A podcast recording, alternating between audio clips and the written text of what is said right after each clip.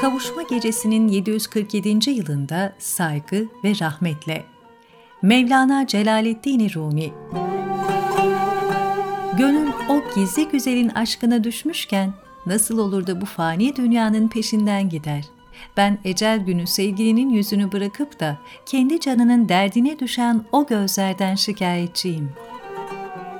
Azı ve çoğu düşünmeyen, zenginlik ve fakirlik kaydından azade olan kimse, dünyaya da, dünya halkının gamına da aldırış etmez. Kendisinde zerre kadar bir benlik duygusu kalmaz. Benim bu sarhoşluğum kırmızı şaraptan değildir. Bu şarap sevda kadehinden başka bir yerde bulunmaz. Sen şarabımı dökmeye gelmişsin ama ben görünmeyen bir şarabın sarhoşuyum.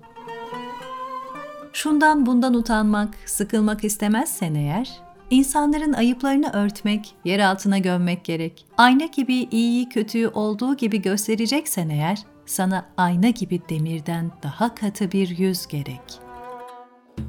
Aş aşkın gönül, dosta candan giden bir yol vardır. Ay yolunu kaybetmiş kişi. Dosta giden yollar hem açıktır hem de gizli. Altı yönden de yolun bağlansa, korkuya, endişeye mahal yok. Çünkü gönlünün ta içinden sevgiliye giden bir yol vardır. Çocukluk bitti, gençlikse uçup gitti. İhtiyarlık gelip çattı. Göç artık şu dünyadan. Her konuk üç gün ağırlanır derler. Efendi üç gün oldu. Kalk hızlı süre şeyini. Ey konuşmanın ve ayrıntılı sözün aşığı.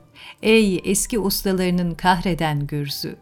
Ey eski sözlerle eskiler satan zavallı. Yeni bilgiden nasibin yoksa yürü git işine. Derde düşmedikçe dermana erişemezsin. Can vermedikçe de canana kavuşamazsın. Halil gibi ateşe atılmadıkça Hızır gibi ab hayat çeşmesine ulaşamazsın.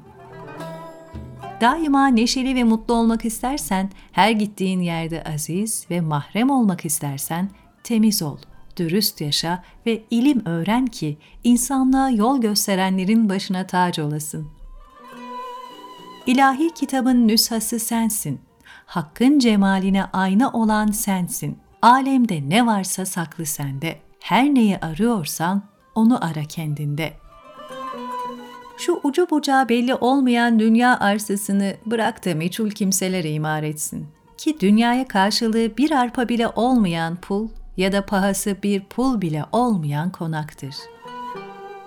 Allah aşkından hiçbir zarar ziyan görmezsin. Aşkla can olacaksın. Nasıl cansız kalabilirsin ki? Önce yeryüzüne gökten inmiştin, sonunda yine yeryüzünden göğe çıkacaksın.'' İnsanın bilgisine, hünerine bakma. Sözünde duruyor mu, vefası var mı ona bak. Eğer ahdine vefa gösteriyorsa onu ne kadar övsen de durma. Övmeye bak.